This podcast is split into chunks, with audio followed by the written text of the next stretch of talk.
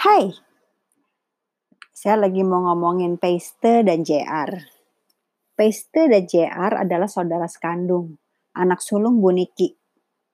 Dua perempuan ini setelah dewasa nggak selalu bisa get along. Tapi lucunya, mereka dua kali hamil bareng dan anak-anaknya mirip semua.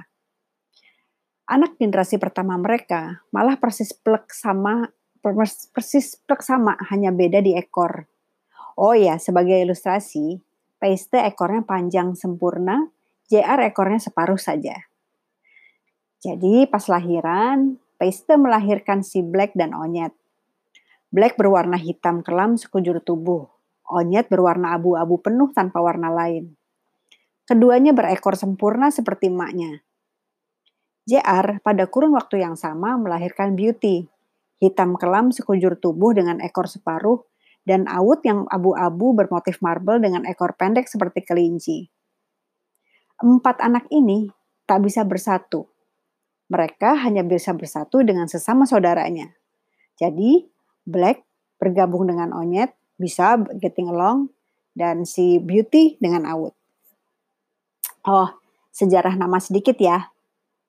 Black dan Beauty adalah nama yang diambil dari salah satu jenis snare drum keluaran Ludwig. Black Beauty namanya. Snare drum kesayangan Canga. Nama ini displit jadi nama dua anak, Black, Black dan Beauty. Ibunya Black, Paste, diambil dari merek simbal favoritnya Canga. Ya gitu deh. Nama anak-anak di rumah diambil dari alat-alat musik kesukaan Canga. Kalau saya yang kasih nama, jadinya ya Awut, Tomat, Labu, Tutu, Kobra, dan yang seenak-enaknya gitu deh. Peste dan JR pada dasarnya galak seperti emaknya, seperti Bu Niki. Hidih, menjinakkan mereka itu perlu kesabaran tingkat dewa. Sekarang aja udah tua, kelakuannya melunak. Dulu semasa mereka masih perkasa, kalau menyerang cepat dan kuat. Saya babak belur kalau harus memisahkan pertempuran mereka. Bu Niki the Godmother bisa dijinakkan oleh Canga tapi dua anak ini cukup struggling menanganinya. Tapi ya dasar keduanya pakai istilah Riku nih, anak perempuan ayah. Maka bujuk rayu lemah lembut canga biasanya mempan ke JR dan Paiste. Tapi itu kalau mereka belum menjadi kalap. Proses marah-marahan di awal bisa diatasi. Tapi kalau sudah beringas, ya wassalam. Biasanya saya yang menggusah dan ditutup dengan nyari alkohol untuk mengatasi luka-luka. Jadi di rumah ini kita pada nggak sempet lah sakit hati, kalah sempet dengan sakit di badan. Halah. anyway, anak galak nggak cuma mereka, ada lagi yang lain. Mulas dan Ludwig sama-sama kaliko dominan hitam juga galaknya minta ampun. Oh, ada satu lagi. Ini mungkin lantaran saya yang salah kasih nama. Si Macan.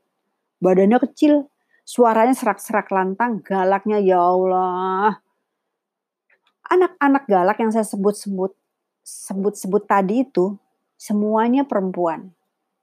Sempat ngebahas sih sama Canga, ada apa ya dengan para betina ini?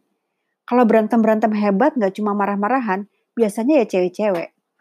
Galak-galakan juga mereka. Geng cowok cenderung santuy dan manja. Cowok-cowok tuh ribut kalau minta perhatian. Habis itu ya udah, Sebenarnya ada nggak sih hubungannya antara jenis kelamin dengan galak nggak galak, manja nggak manja, minta perhatian atau cuek?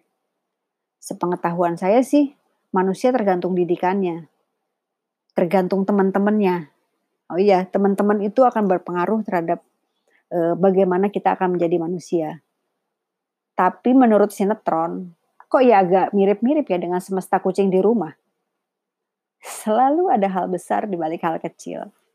Atau hal kecil yang dibesar-besarkan. Selamat hari ini.